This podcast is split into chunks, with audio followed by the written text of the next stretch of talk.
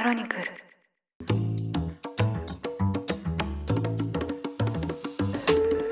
おはようございます。2023年9月26日火曜日。ニュースコネクト。あなたと経済をつなぐ5分間パーソナリティの竹村由紀子です。この番組では1日1つ5分間で世界のメガトレンドがわかるニュースを解説していきます。朝の支度や散歩通勤家事の時間などにお聞きいただけると嬉しいです。さて私はポッドキャストの仕事以外にもドキュメンタリー映像の制作の仕事をしているんですがこの映像の仕事をするきっかけとなったのはニューヨークで参加したワークショップでした。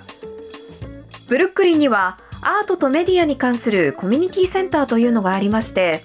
そこでは地域の特にマイノリティの若者に手に職をつけてもらうということに非常に熱心に取り組んでいるんです。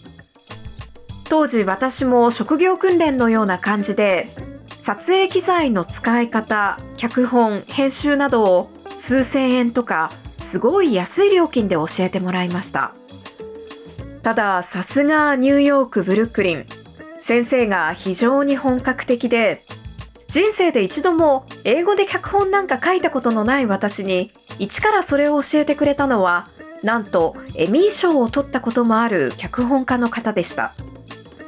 今思えば授業はごくごく初歩的な内容だったのでエミー賞の先生明らかに私には猫に小判だったんですがその時習った脚本の構成の仕方がですねこれなら人生で一度も映画を見たことがない人でも映画を作れるなそんな感じの内容でとっても感動しましてそこからコツコツお金を貯めて映画学校に通った。そんなことがありました。最近では全米脚本家組合のストライキのニュースを目にするたびについつい先生の顔が浮かんでしまいます。さて、今日はそんなストライキに関するこちらのニュースをお伝えします。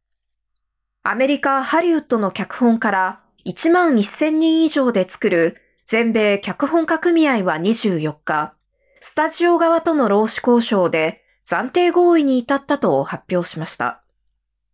今後、組合員による投票で今回の契約案が承認されれば、およそ5ヶ月間に及ぶストライキに終止符が打たれることになります。組合側によりますと、詳細はまだ固まっておらず、合意内容は26日に公表する予定だということです。今年7月にこの番組でもお伝えしましたが、アメリカでは現在、全米脚本家組合と全米映画俳優組合、サグアフトラが時を同じくしてストライキを行っています。そのため、映画やテレビドラマなどの制作はですね、すべて中断されていまして、その経済損失は7400億円規模とも言われています。そしてこの経済損失、ストライキが長期化すればするほど増え続けていくことが予想されますが、さらに深刻なのはですね、抗議の声を上げている脚本家たちの経済的な困窮です。過去の印税がどんどんどんどん入ってくる、そんな一部の売れっ子を除いて、ストライキの期間中というのは、ほとんどの人が収入がありません。ただ、そんな状況にもかかわらず、みんな人間が脚本を書くという職業存続のためにも、ここで値を上げるわけにはいかないと粘り強く交渉を続けているんです。今回の労使交渉ですが、争点は主に2つあります。1つ目は動画配信サービスでの利益の公正な分配。2つ目は生成系 AI の利用規制です。1つ目に関しては、現状動画配信サービスが再生回数などの視聴データを公開していないため、作品がどれだけヒットしたとしても何十億回再生されたとしても、脚本家というのはビビたる報酬しか手にできません。そのため、テレビで再放送された場合の二次使用料のように、動画配信サービスでもきちんと印税が支払われるよう求めているんです。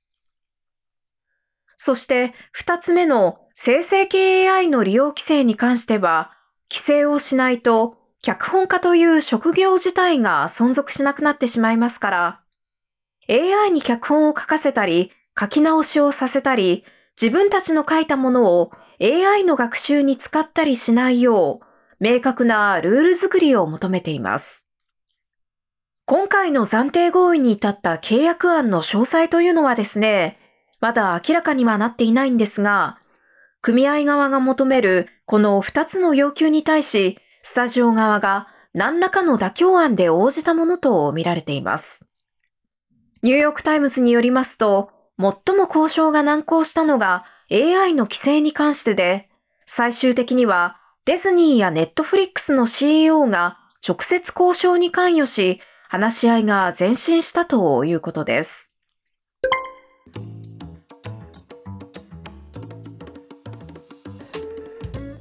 現段階ですぐにストライキが中止されるというわけではありませんが、